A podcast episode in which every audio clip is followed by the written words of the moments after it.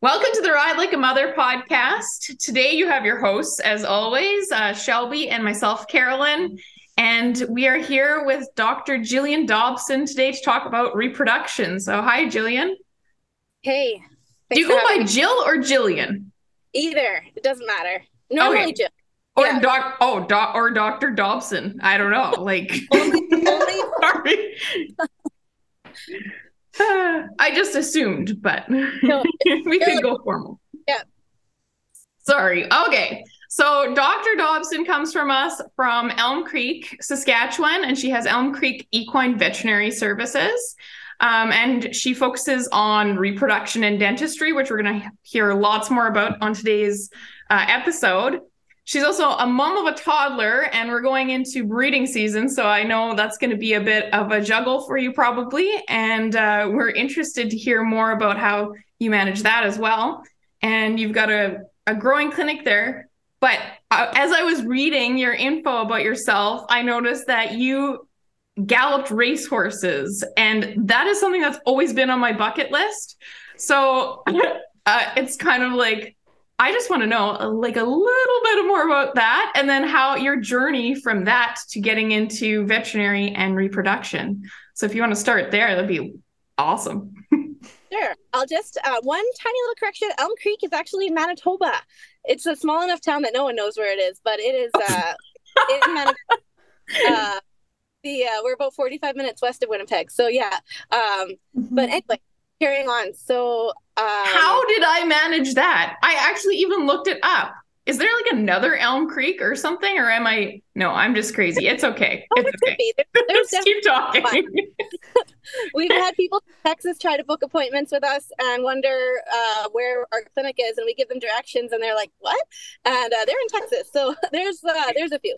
But this one is. Well, that makes me feel a little bit better. yeah.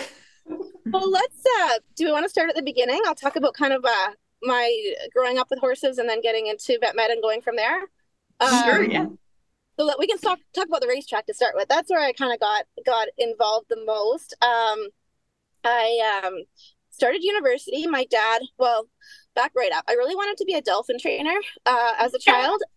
when I grew up in Saskatchewan, and I their career opportunities for dolphin trainers in Saskatchewan is like low, not a lot there. my dad knew I loved to ride and he pushed me towards vet med. So I went to University of Saskatchewan ready to uh, try to get into vet school. And while I was there, I met a racehorse guy and started galloping for him.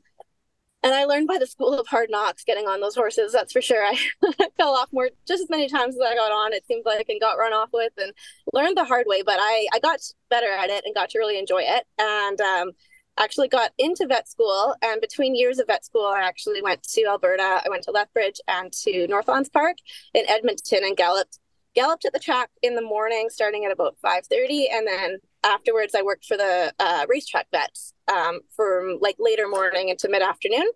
Um, and I really started my career with sports medicine as a strong background. So I was um, I did not breed any mares in pre-vet in vet med or like in my veterinary uh, studies. I was not into repro. I took a two week uh, rotation in it. I hated it.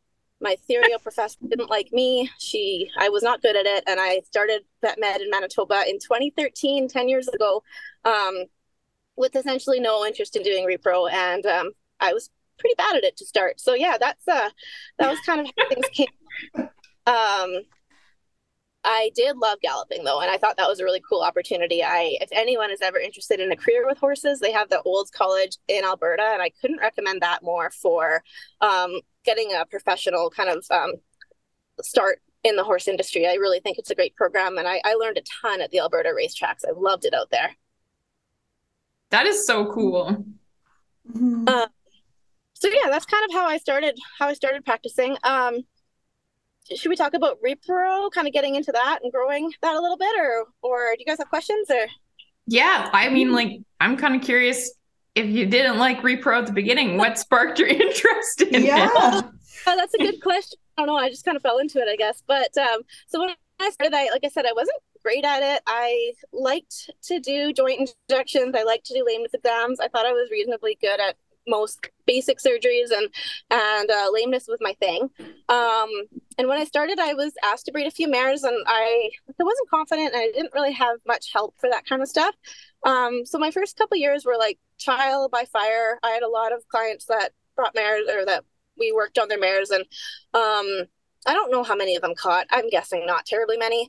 Um, but as I got to be more comfortable with it, and it took a little bit um, you know, got more comfortable with the ultrasounding and with the hormone protocols um, and with mm-hmm. managing mares, I, I, got to enjoy it a bit more. And probably the biggest thing when I was a young vet that really changed it for me was um, changing our setup so that the mares came to my um, to my farm and boarded out there. Mm-hmm and we were able to get a better handle on those mare cycles by checking them every day by having the opportunity mm-hmm. to tease them and prior to that we were driving out to farms and i was uh, you try to save clients some money by driving out every three or four days. And in a mare cycle a lot can change. Um, sometimes you're not sure if the mare has come through heat and already cycled and the owner didn't notice or if the mare didn't respond to the shot and is still kind of hanging out in diestrus um, mm-hmm. There were some mares when I was first starting that were kind of stuck in transition forever, and I didn't have the confidence to say, "This mare's not ready. Like, let's come back to it." So, um, experience is one thing that makes a job a lot more enjoyable, and also um, that opportunity to,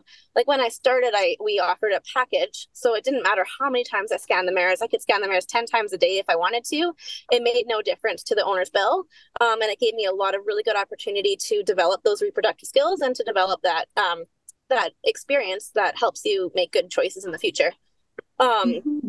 And probably the icing on the cake for breeding mares is when you actually breed a mare and they catch, and then the next year yeah. you get to be like it is. It is a it's it's really fun to see clients that are um, full of anticipation and are really looking forward to spending their money um, with you and getting a foal rather than the clients that are mm-hmm. disappointed and they come to you with a horse that's lame that isn't performing well and that you give them bad news mm-hmm. that we're going to be into a six month 12 month 18 month or like retirement kind of situation um, where they're going to be away from performing so it is it's always um I mean, we certainly can give bad news that, you know, a mare didn't catch or, you know, the embryo was lost or something like that. But most of the time with repro, it, it ends up with um happy ending at the end. Most, most of the time. Mm-hmm. Most yeah, I hadn't have thought of that. And that's a like a good perspective on it. Yeah. So it, it's enjoyable. And I also, I mean, the more mares we do, the more um, I get to work from home. So as horse vets in Manitoba, we generally cover a lot of ground. Right now, I'm about mm-hmm. an hour and a half away from my clinic. I was doing a lameness down here, but I um, normally during the peak of breeding season, I don't leave my house. So that's kind of nice. We can just have mares come to us and get a lot done during the day. Um, and we do kind of mare work, stallions, foaling, etc., all out of my out of my place. That's very cool. Yeah, I never thought of it really like that in that retrospect. Um, but it's getting to be springtime, or at least I hope so. There's still so much snow here. But, anyways, breeding season is just around the corner. Let's talk options. So, starting from, from square one, what's out there for techniques for breeding our mares? Sure. Okay. So, there's a few different ways of going about it. Um, and I guess we'll break it up into two main sections. So, you can have your mare carry a pregnancy or you can keep your mare in performance and do like an embryo transfer option um, and have your mare not carry the pregnancy. So, assuming most people are wanting their mare to carry a pregnancy, um, we just talk about general breeding options at that point in time. So, right from the very basics, there's your like au natural, live cover, mm-hmm. pasture breeding or hand breeding. And that's generally something I don't get too involved with. Um, I have some clients that like to have me um, help set mares up so we know that they're going to the stallion um, at the right uh, time to be bred, mm-hmm. or if we have some maidens that aren't showing good heat, sometimes I'll get involved with ultrasounding and using some hormones to help them uh, know when a good time to breed them is, especially if they're not standing well for the stud or giving the stud good signs. Um, but that's the most basic. Going up from there and more where I would generally get involved would be what we call artificial insemination. Um, and that's what most guys, when they're contacting me, are, are looking for information on. Um, generally speaking, when we're doing AI, we're using either shipped cooled semen. So that's when the semen has been collected and refrigerated uh, or brought down to like a, a, refrigerated temperature and it ships in a like a 50 mil syringe generally we get one or two breeding doses um, but the timing of collection and having it um, sent to us is all still really important um, and in Canada, uh, we do use fresh, uh, cooled semen from the United States and also from Canada. Um, but it's not as easy to get semen up from the States as it is to send semen from Canada down to the US. So when people are looking at uh, maybe getting semen up from the US for insemination, sorry, artificial insemination, um, it's important to get into that early because there are some import permits and some CFIA and USDA um, hoops to jump through to make sure that that semen can be released through the border and available to us on time. Um, generally speaking, with fresh cooled semen, it's not that different than um, than with live cover. We want the timing to be good within about a day or so. Um, generally speaking, if we inseminate them within about 24 hours prior to them ovulating, the success rate is generally quite good. Um, now, there's a whole other can of worms, and that's frozen semen. And it's really important if people are booking their breeding contracts to know what they're buying and to know what they're getting um, because the costs are different. The shipping information is different. Um, the shipping timeline is different. And the, co- uh, sorry, yeah, I'll say it again. The costs are definitely different. the mare, um, the mares need to be managed a bit more intensively to have good success with frozen semen and not all mares will breed as well with frozen semen as they will with um, fresh cooled or with live cover. It depends a little bit on the mare. Um, also, not every stallion actually produces good quality frozen semen. So, when we're talking about frozen semen, I like to tell clients to check with the stallion owner that the batch of frozen semen that they're selling has actually gotten a mare in full um, that's always good to know. If they've sold 10 doses and they don't have a single mare that's had a pregnancy, or they've sold 10 doses and they got one out of 10 mares pregnant, yeah, like maybe we should try for fresh cooled or look at a different stallion. Mm-hmm. Um, if they freeze the stallion regularly and they generally get between 50 and 70% of mares pregnant, then that's definitely 100% reasonable um, for frozen semen. And um, and um, that would be something to kind of uh, you know be expecting is at approximately 50% success rate um, give or take and then depending on the mare um, mm-hmm. but it is important to know that the frozen semen has a lower success rate um, it also has a much smaller window so when i'm using frozen semen i actually try to breed the mare after ovulation it doesn't live in the um, mare as well as it um, fresh cooled semen so it doesn't actually survive that long um, mm. And I'll scan, I set the mares up with a pretty strict hormone protocol, and I'll scan them every two to three hours during what we call like the breeding window. And as soon as ovulation is detected, um, my technique is to use a deep horn insemination and inseminate the mare with one dose of, of semen right beside the oviduct and as close to ovulation as possible, um, generally within four hours. Um, so it's a different AI technique. It's a little bit more difficult um, just because instead of putting in semen just through the cervix. We actually have to thread it up the horn, and um, and the uh, number of ultrasounds is more. So the the vet costs go up. Um, the other thing to keep in mind with frozen semen is that we can't just ship it on an ice pack. It has to be shipped in uh, what we call a vapor shipper. So it's a specialized tank, um, and it ours weighs about 40 pounds when it's uh, charged um, and it comes up like it's past my knees high and it's like i don't know 18 inches wide or so. So to ship something like that uh, efficiently it's fairly expensive. We're talking like at least several hundred dollars to courier at ground and if we're courier at air it can be 600 or 700 dollars to ship it. Um, so just the logistics of transporting frozen semen can also add some costs when you're looking at your breeding options and you're breeding um, a budget. Mm-hmm. Um, the benefit about it though is that we can use stallions that are in Europe, like we can bring it across uh, mm-hmm. the ocean. We can use stallions that are dead, um, and we can actually get it in now and not have to worry about it um, in like June or July. And um, mm-hmm. for mares that are being booked, especially the stallions that are performing, that are showing, or that are deceased, or that aren't really, really consistent on the phantom, we don't need to worry about setting up the mare and then making that call for semen and finding out that they can't ship semen to us because the horse doesn't feel like it or because he's at a horse show or whatever the reason. Um, so that benefit of having the semen you know at the clinic ready to go when really and that was actually during the pandemic and FedEx and like later, and everyone kind of went crazy with all the shipping that was happening. Um, it was really, really difficult for us to know if our shipments were going to make it on time. And uh, we are definitely at the mercy of FedEx when it comes to uh, making the breeding work happen. Mm-hmm. Absolutely. Yeah. Timing is everything. Um, so, uh, I guess um, that's kind of live cover, fresh and frozen semen insemination. Um, going down the other options. So embryo transfer and ICSI are two things that people are talking about more and more. Um, mm-hmm. So embryo transfer, just that, basically with this type of um, they're not going to carry the pregnancy but the mare still needs to be bred. So you have mm-hmm. a donor mare. So you have your your performance mare that you want to get a foal off of but you want to keep competing with her. You would still need to bring that mare and we would still inseminate the mare one way or another. So live cover fresh or frozen however you decide to actually get the mare pregnant.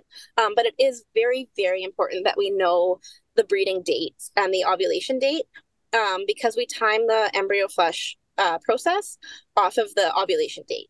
So if the mare came through heat and you were wanting to use a stallion that's only available by live cover, um, that's fine. But the mare needs to be ultrasounded every day to know when exactly she ovulated, so we know when exactly to flush her.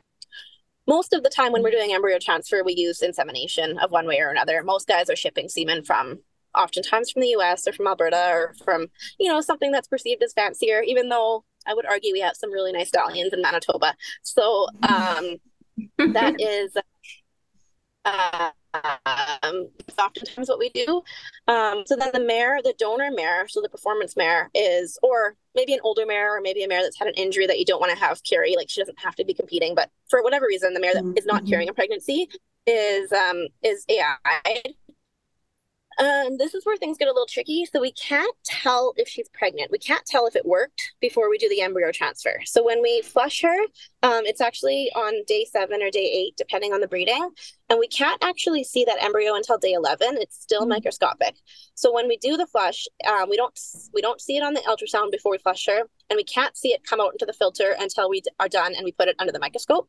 And then when we look under the microscope, we are crossing our fingers and toes and everything else for an embryo and the embryo is taken from that filter we rinse it off um, and then we'll actually put it through a series of washes just to wash any bacteria or any debris or anything that came with it um, with the flush um, process and then we'll put it into a little bit of holes and basically put it into a straw that's very similar to what the straws for frozen semen would look like. I normally use ones that are a little bit smaller, but they're very similar.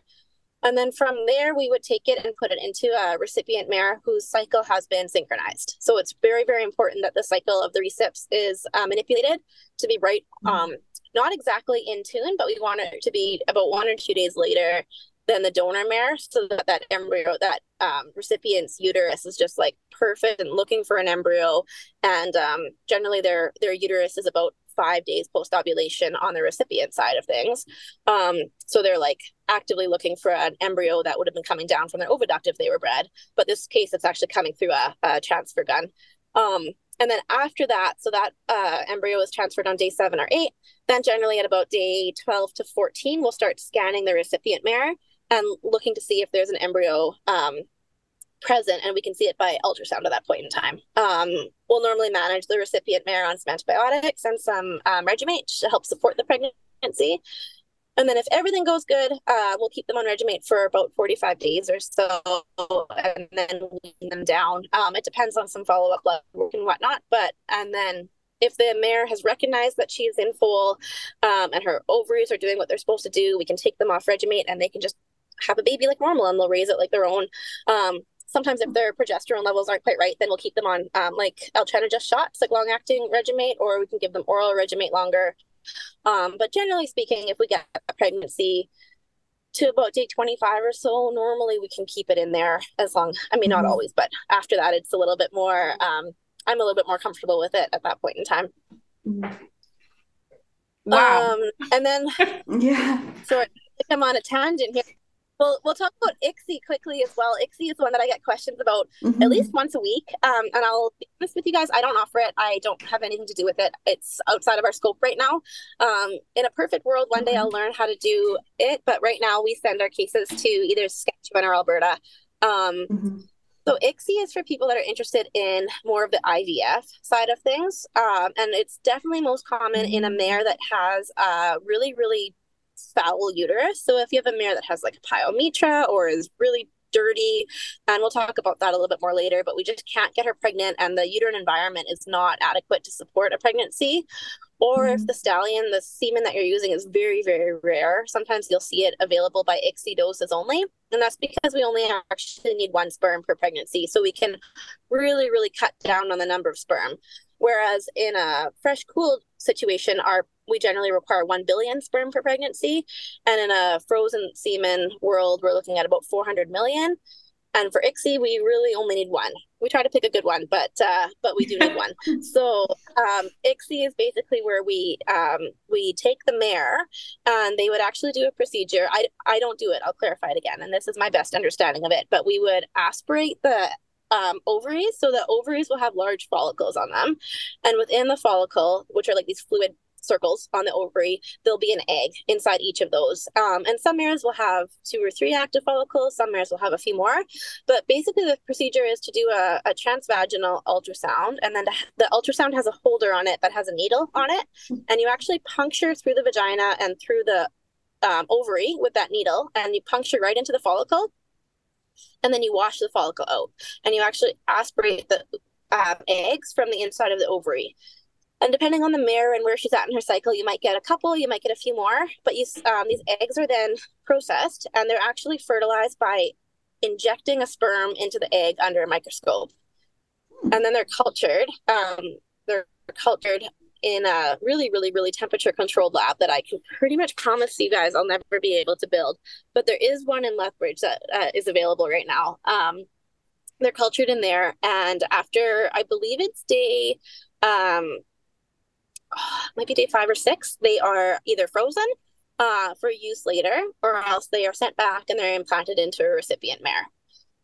So that is how ICSI works. Um, ICSI is fairly expensive, um, but it, for a mare that really cannot have, like if a mare really is chronically dirty or has like a pyometra or something wrong with her uterus, or in the cases of a mare that's tragically and suddenly passes away, you can actually send the ovaries to the ICSI lab to have the ovaries processed. Um, without having the mare being alive. And that's something that you kind of have to be on the ball and ready to send semen and send the ovaries and get it all done. Um, but it is um, they are offering that um, ovary um, aspiration in Lethbridge right now, which is really cool. Um, previously to that, we were sending everything to the states. Um, mm-hmm. And then in terms of the aspiration, I have some colleagues in Alberta that are doing them in the Edmonton area, or else um, Dr. Claire Card in Saskatoon also offers it as well. So there's a few options in Western Canada for the for the oocyte aspiration. As far as I know, there's nobody in Manitoba that's offering it right now, but there are some like good equine uh, repro practices in Manitoba, and I don't know if Dr. McBurney mm-hmm. or uh, Dr. Peak, sorry, at McBurney or anyone at Elders is thinking about starting it. I, I don't know, but yeah. That's wow. quite the process. anyway, that's that's, that's uh, way more complicated than I actually thought it was. I guess I've never really looked into what it actually takes. You know, you hear uh, AI and you hear um yeah, embryo transfer and wow is all I can say. I'm surprised you can actually do that. Like that's incredible. It is it is mm-hmm. cool. When you think about it and you think about kind of what uh like you follow a little bit on the human uh, fertility side of things, and you're like, I can do that, I can do that, and uh, mm-hmm. and it is kind of neat. Um, so it, it's fun to be able to take genetics that aren't easily available. Like, you know, driving a mare down to Texas would be such a commitment to try and get um, mm-hmm. a foal from some of those big stallions that are standing down in Texas or in, you know Colorado or California or places like that, and to be able to call FedEx and get a box of semen the next day and get the mare right and then have a different mare carry it, like it, it is cool. Yeah, very totally. Cool, but... Risky, but also very cool. so you were talking about having fun doing this. What is actually your favorite part of it? What do you like? What do you like about breeding season? I like checking mares in foal. I there's never ever a single time that I see a mare that's pregnant on ultrasound for the first time. I do a happy dance every time. Every time. 30 mares pregnant that day, uh, it's like, woo!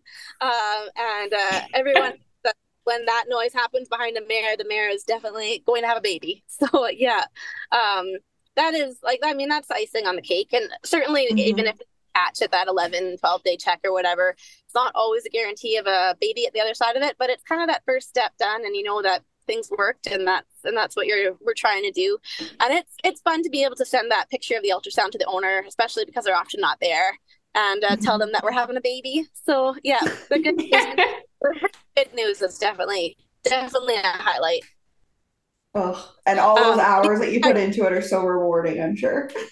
Yeah, exactly. when it actually comes through. The other thing that I love as well is that it's so cut and dry. The mare caught or she didn't catch. It's this or that. Mm-hmm. I find sometimes on the lameness side of things, like you look at a horse, you do something, and you're like, yeah, the horse is like 75% better and i don't know if it just needs a bit more time or if it's like mm-hmm. needs something else or if i should be doing chiro now or if i should do acupuncture or if i need a different tack or like it definitely helped but it wasn't quite Whereas Repro is like she is pregnant or she is not pregnant.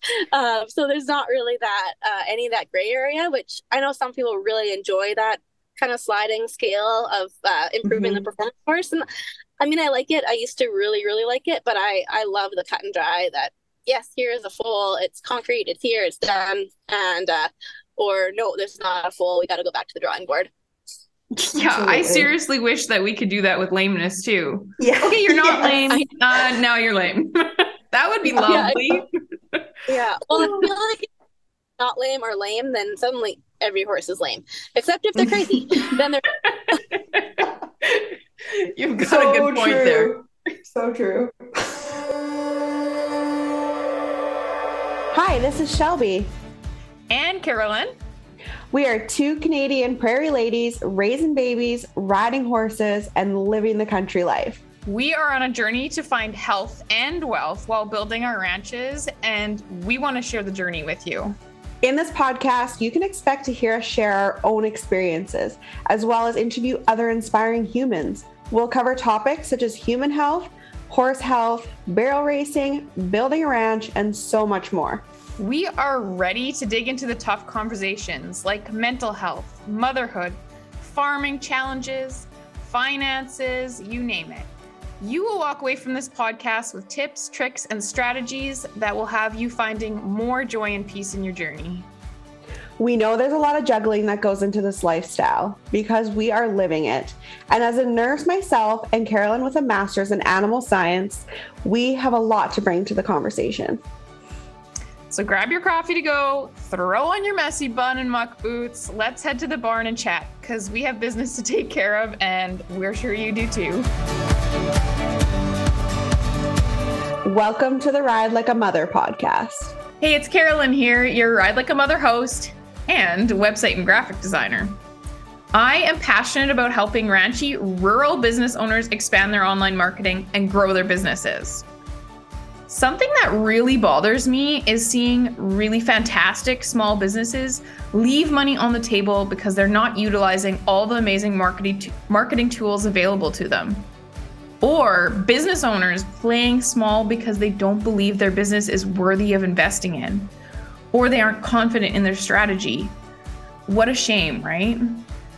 I know that you are capable business bosses with amazing products to share, and I want to step into the business arena with you and work on your online marketing strategy. To help you get started, I created a website starter kit. This PDF lists and explains the most important aspects to collect as you start a website project. These are things that you can collect before you choose your tech and before you even talk to your web designer. This document will help you whether you decide to DIY your website or if you're hiring somebody to build the whole thing for you. I walk you through the first 12 items I ask all my clients to collect and prepare. So, if this is something that you think will be helpful to you, you can access this PDF at carollynekehler.ca slash website starter kit. The link is also in the show notes of this episode. Thanks for tuning in and cheers to all you amazing rural business owners. So, do you have any tips for mare owners as they prepare their mares for breeding? Like what they can do, um, ways to help improve reproduction, any of that kind of stuff? Yeah. So, there's two main things.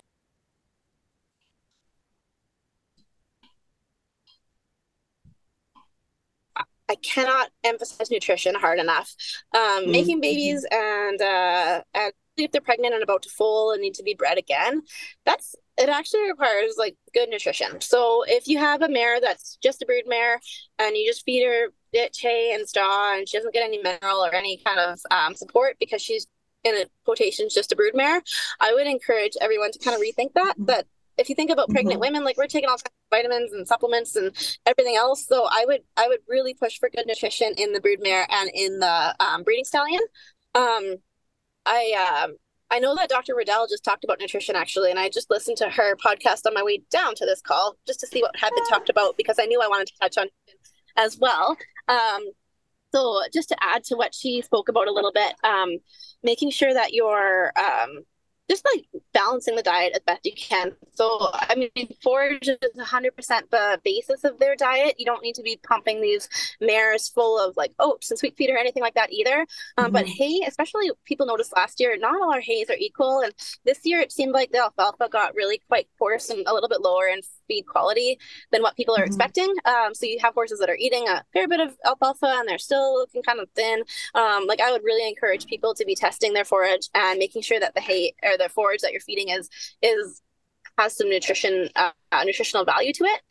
And then I'm all for adding a easy supplement, you know, like making sure that your protein and your energy levels is adequate in your hay, and then adding something like a ration balancer. Um, I don't want to throw out a bunch of brands, but I mean, there's a bunch out there. There's like Step Seven supplement. There's um, the Grow and Win. There's um, EK from Tribute. Um, there's uh, Master Feeds uh, 30, I think is that one. There's a bunch of different ones, um, but basically anything that's looking to balance the vitamins and minerals in the diet. Um, Hoffman's does a few, um, but just putting your mare onto something would be a really good place to start. And then same for stallion owners. What we recommend, like our go-to recommendation, one that we're able to source and able to give people in a fairly um, concise container, is the Platinum Wellness formulation. So mm-hmm. we recommend that all of our mares and stallions and anything that's being used for breeding goes on to Platinum Wellness about a couple months before we breed or try to breed them. Okay. Um, and then the other big thing to know and to look at early in the season is whether or not your mare is um, sound for breeding. So if you have a maiden, even if it's a maiden that's never been covered, or if you have a mare that's um, been covered in the past but has not bred or or that's aborted for any reason, we recommend doing a breeding soundness exam. Um, a lot of guys tell me that they got the vet out to do an ultrasound and the ultrasound was normal and they want their mare to be uh, to be bred, and that is a great place to start, but it doesn't give us a full picture. Um, so the other areas of the breeding soundness exam that I feel are really important is um, the culture. So an, um, a uterine culture and a uterine cytology mm-hmm. they go together. Um, so bacteria in the uterus is actually really quite common. It's one of the most common reasons that mares don't catch. Um, and it can be from a lot of different things. In my experience, the most common two reasons are either poor conformation. So if you have a mare that you're thinking about breeding, look under her tail. If the edges of her vulva line up perfectly and it's a straight up and down line, that's a good thing. If it's like a horizontal line that's kind of going up to her rectum, but her rectum is a lot further in than her vulva, and when she poops, it's kind of hitting her vulva on the way down, that's less of a good thing. And that uh, mare would probably need a Caslick's, mm. um, which is a little surgery to help kind of improve the seal of their vulva. Um, to maintain a pregnancy. And also sometimes we get this uh, conformation fault back there where their edges of their vulva don't line up properly and one goes on top of the other and they don't tend to make a good seal. And when that's the case, you oftentimes struggle with bacteria that's um, what's called an ascending infection. So bacteria started at their um, their kind of um, vulva area and is tracked right up into the cervix and has taken hold in the uterus. When we ultrasound the mares, we generally don't see anything wrong with them. Most of the time, there's no fluid. Most of the time, there's no swelling. Most of the time, it just looks like a normal uterus.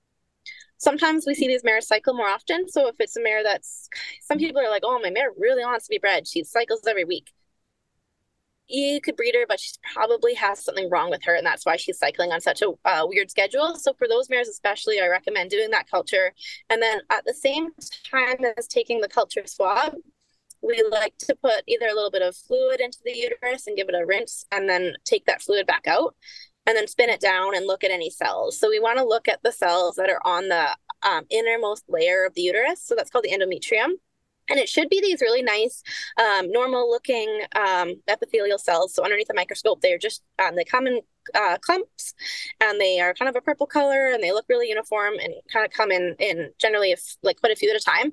But what we're looking for in there is actually white blood cells um, or any signs of inflammation within the uterus. So we don't mm-hmm. want to be seeing a lot of white blood cells or evidence of infection or, or inflammation. And if that's the case, then we know that this mare is going to take a bit of work to get her ready to be bred. Um, so it's not uncommon for us to culture, say, uh, streptococcus and get, you know, two to three white blood cells per high powered field in a, a uterine cytology sample. Mm-hmm. And when we see that, we know that this mare needs to be treated before we're actually going to have any luck in getting her bred. Um, we always recommend it. It's for like logistics it's actually cheaper to do the culture and cytology than it is to ship semen from anywhere and just try the mare once. So we recommend just doing it before we ship semen. Some guys will just breed the mare, like they don't want to worry about it. They'll just try the mare once, and if she doesn't catch, then we'll go to that culture and cytology. Mm-hmm. Basically, our rules are that if it's a maiden that's never been bred, it's up to the client. We recommend it, but they don't have to. If it's a horse that has been bred in the past and has aborted or hasn't caught, then it's our our standard protocol that we have to do this. Is what we do. And if you don't want to do that, then you can go somewhere else. Like we don't want to um, be breeding. We don't want to be spending clients' money doing something that's not going to work. So um, that's kind of um, our baseline testing. Um, mm-hmm. In some mares, we also recommend a uterine biopsy to help figure out what's happening with their mare generally speaking, that's not part of our initial breeding soundness exam. If someone is thinking about spending like good money on a broodmare that they want to buy, then I would consider doing it as part of a pre-purchase just to know kind of what their endometrium is like. Or if there's a mare that's cultured dirty a few times in a row and we kind of want to know what's in there, um, we could do a biopsy and that would give us a better idea of, you know, if there's scarring in the uterus or like um, any like cysts and things like that that can i mean there's some cysts that are big on a microscope. There's some that's more like fibrotic nesting and stuff they call it. Um, that's seen underneath a microscope and that'll give us a better prognosis for uh, clients as to terms of whether or not their mare will ever be able to catch and actually carry a foal.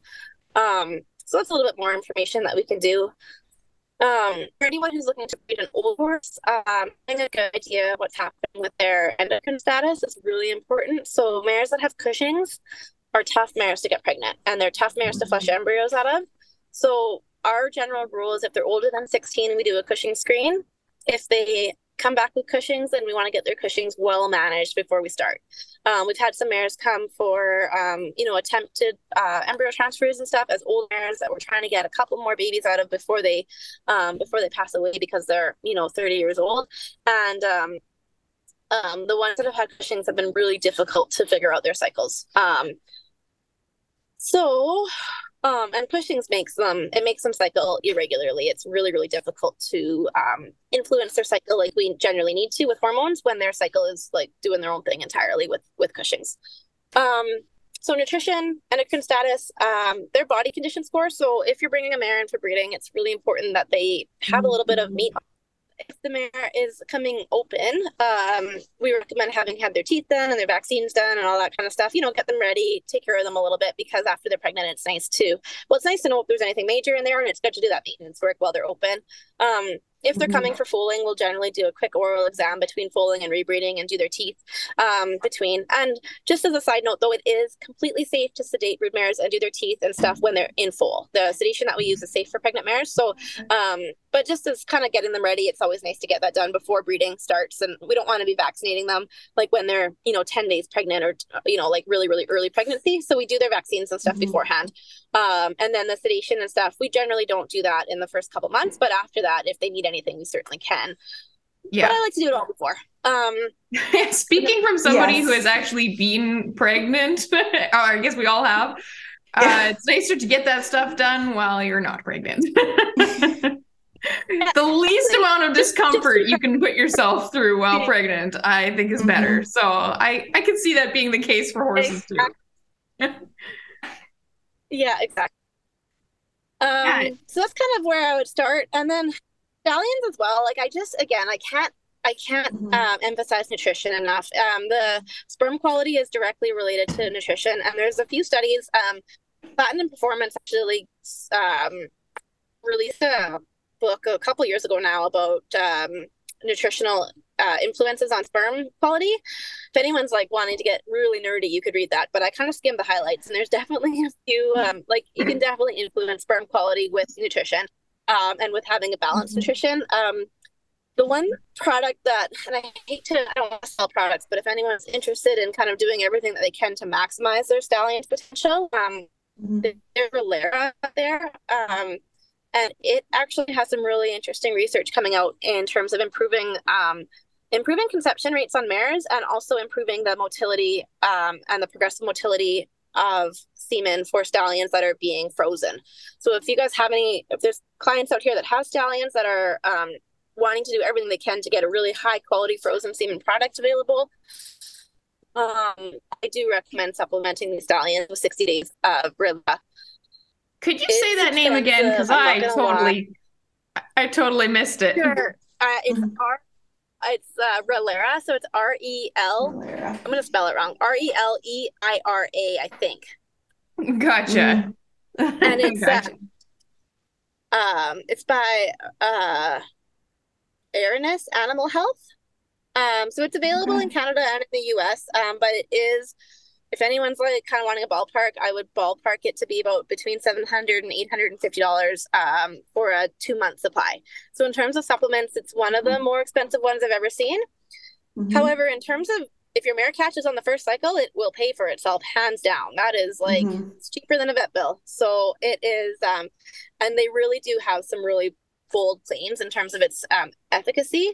This is my first year stocking it. I only have a few horses on it. Most people that I work with kind of are like, ooh, $800. Like that's a lot for a supplement.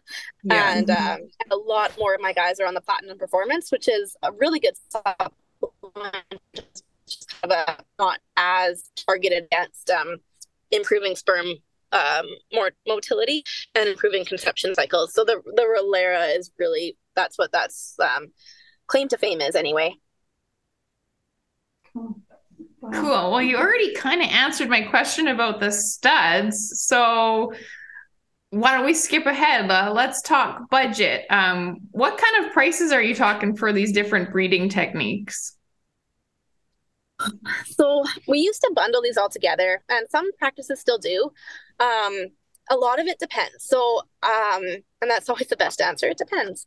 Um, yeah the biggest thing not the biggest thing board board adds up. So if you bring your mare to your vet to board it there for breeding and then you leave it there for preg check it's going to add up a little bit. I don't know what all the other clinics charge, but it would be reasonable to think between 20 and $50 a day for board, depending on what your mare's care requirements are. Our mares that are on like stall rest with hand walking because they're rehabbing from an inju- injury is going to be pushing more that $50 mark, or the mares that are like used to living in a bubble that you know, get uh, turned out for 15 minutes or like lunged only, and they have to get dressed from head to toe and live in a box stall and on a bunch of special feed. Um, like those ones are going to be pushing that, you know, 40 to $50 a day board fees. Our mares that come in a group of 10 mm-hmm. that go out in a field together and that live like fairly normal horses, those ones are closer to our 15 to $20 a day for uh, mare care type board. So mm-hmm. it, it's, it depends on what your mare is used to, and it would be very similar to the board that you would generally pay getting similar care at a boarding facility. Um, mm-hmm. And then in terms of what kind of services you're getting, so there's going to be a big difference between ICSI and between using semen from Canada that's fresh cooled.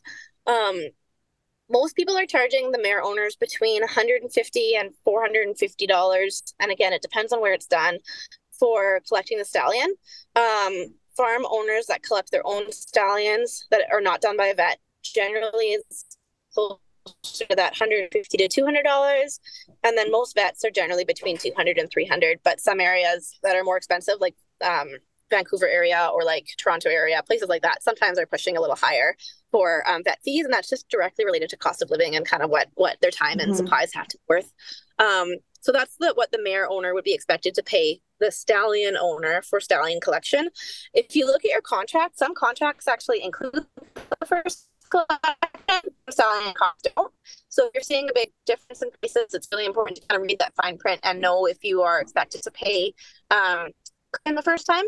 Um, mm-hmm. Pretty much all uh, stallion or owners will expect the mare to pay the courier fees associated, though. And courier for semen boxes, when we're talking fresh cooled, can be as little as $85 to send it ground overnight with a courier.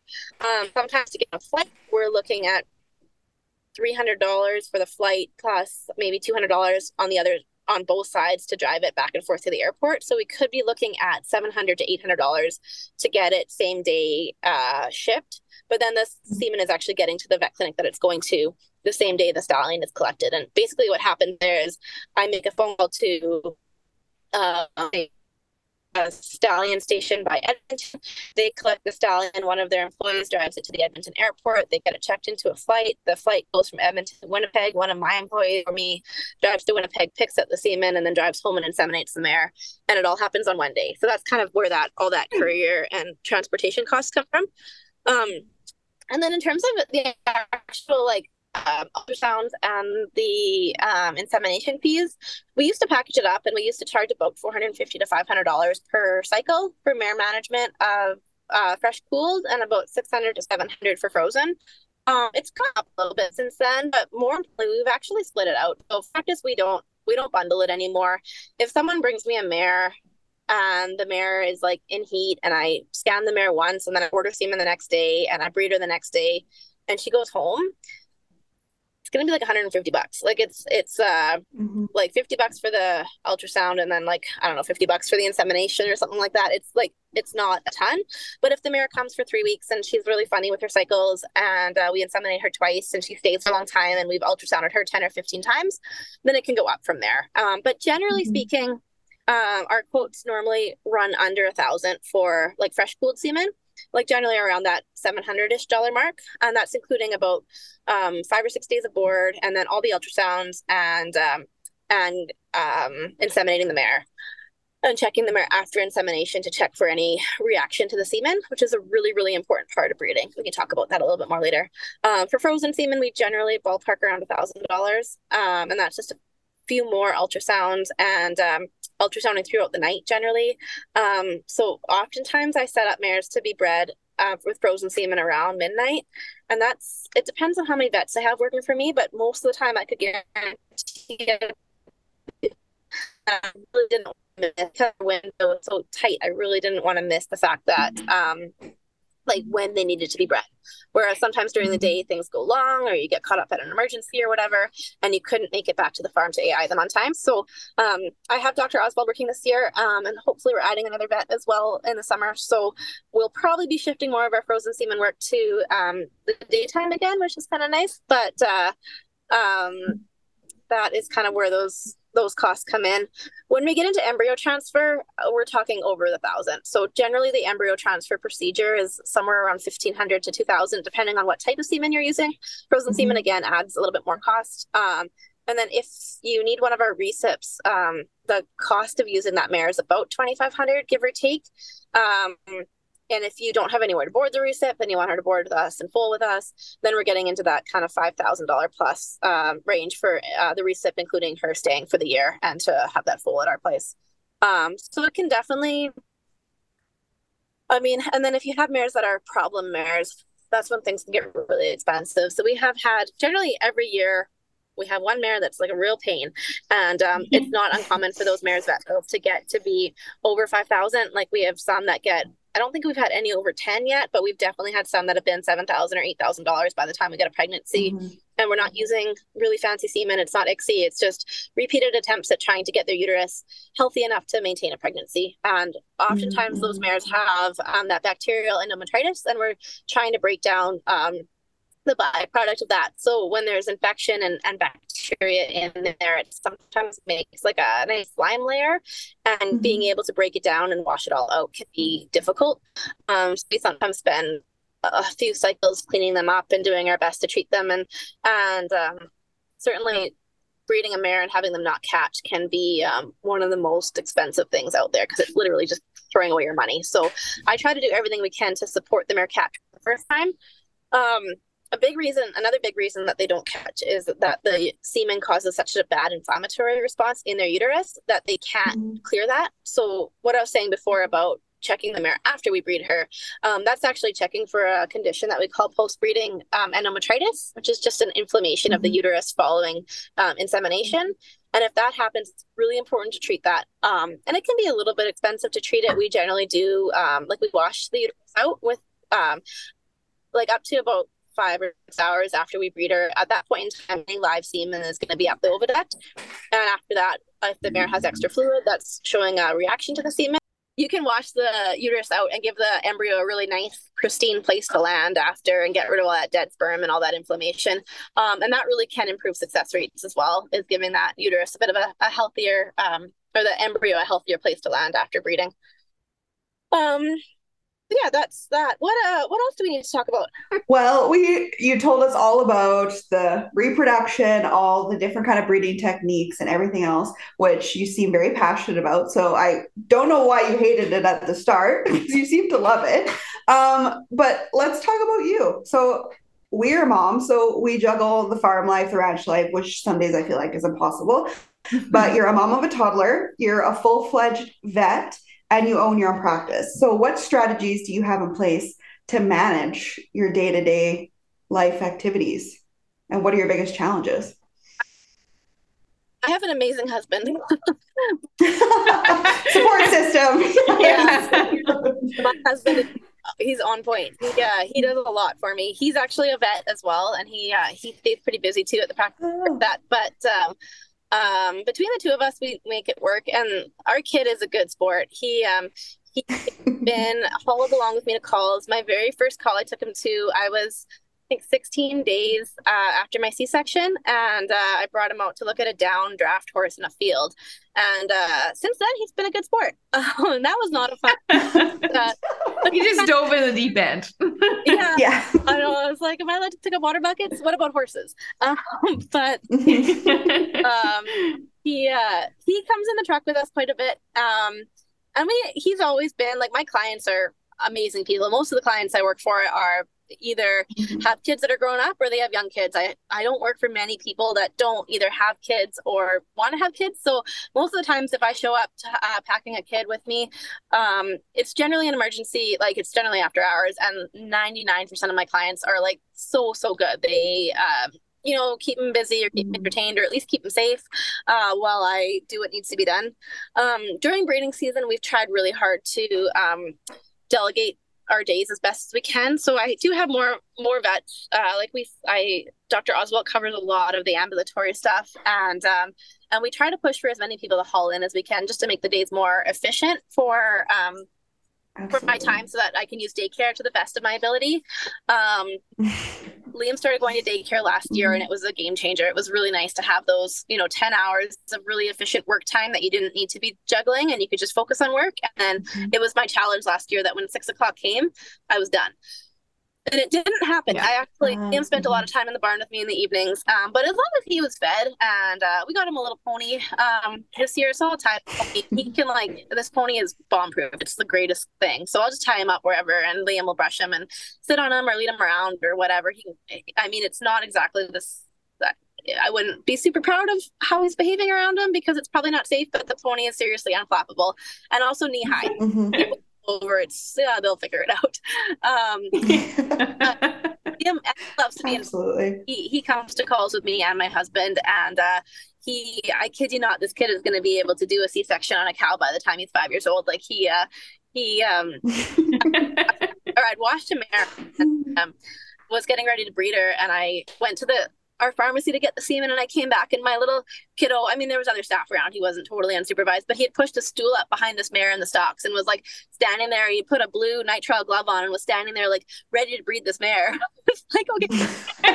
so cute. yeah. Things that they shouldn't bring up at kindergarten. yeah. Tell. This is interesting. What does your mom do? Mm-hmm. Oh, look at this. Um, but yeah, yeah. Anyways, we, we try to involve them as much as we can, and the biggest thing that I've had to learn is how to pack snacks and diapers. If we have snacks, yeah. we're good. Um, and he can Yeah. kind of sleep anywhere. He'll sleep in his stroller or sleep in the pharmacy or um and honestly if, if he's fed and he's dry, he's a he's a good sport. So we just the biggest thing right now is trying to watch him. He's I mean he's uh two and a half now and he is uh incredibly quick and we live along a fairly busy road. So trying to keep eyes on him all the time is Mhm. a, a team sport and all of my staff are really, really good as well. Most of my staff have young kids and um and are kind of used to uh you know balancing a toddler on one side and the phone on the other and uh Mhm. you know handing them a, a snack or whatever they need Love it. Nice. it's a team effort for sure around here too. So I can relate. Mhm. Snacks are king. yeah i Yes. and him yeah so what do you got coming up on the horizon for events and how can our listeners get in touch with you? um so we um a little bit off topic Kirsty, dr oswald kirsty is actually doing an event um on friday uh it's coming right up Oh. So um, she is doing a gastroscopy clinic. We're doing um, so that's nothing to do with breeding. We're scoping stomachs, um, and it's actually at a boarding barn by Anola. Um, so right now, I think we had one cancellation this morning, so I think we might have one spot open for a scope. Um, but everyone's welcome to come for our lunch talk. Dr. Uh, Kirsty is talking about ulcers, um, hindgut ulcers, the um, glandular ulcers, and non-glandular ulcers, Gastrogard and Succeed, and all of those other things, sucralfate and everything stomach related. Um, so that's going on on Friday. Cool. Um, otherwise, we're wrapping it up for events. We did quite a bit of CE stuff over the winter, and there's links on our Facebook page to some different Zoom talks on um, infectious diseases. We did a bunch in February, and uh, some other ones on supplements and stuff we had done over the winter. Um, after the gastroscop, uh, sorry, gastroscopy, gastroscopy clinic. Oh my goodness. Uh, then we are going to be pretty much wrapped up for events until the fall. Um, we're going to focus on just doing cases and stuff after that. So, but if anyone wants to come out, um, Boehringer is buying lunch for everyone, and we have tons of space. So if anyone wants to head out that way, that's where it's happening, and it'll be on our Facebook page on um, um, a link of the of the lecture anyway. So yeah, that's Love stuff. And then um, breeding season is officially kicking off. Um, like March 15th is when we officially open it. We already have two mares in clinic, and I have one mare that is setting up to breed tomorrow morning. So fingers crossed. She's an embryo cool. uh, or, or transfer mare, and she is one that um, I've bred quite a few years in a row, and she's always had twins. So I'm actually really, really, really hoping for twins this year. Oh, Push two embryos, so I know I'm like getting a bit optimistic. But here's hoping for yeah. one embryo, and if things go perfectly, maybe we'll get twins off that breeding.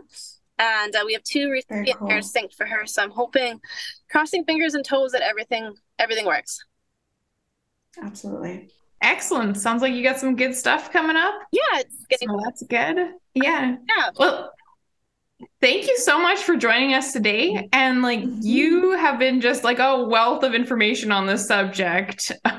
just Well- encyclopedia of reproduction over here. So that's awesome. Hopefully, Um, our listeners are going to learn a lot. I know I certainly have. Uh, Mhm. and yeah, so thank you for coming on. And thank you to all our listeners for tuning in again this week. And yeah, new episodes come out on Thursdays. So if you want to be updated when those come out, just subscribe to our podcast wherever you listen to your podcasts. And we are always open to suggestions. And if you want to leave a review and uh, tell us what you love or what you want to see more of, we'd be up for that too. So thank you all for tuning in and have a great day. Thank you.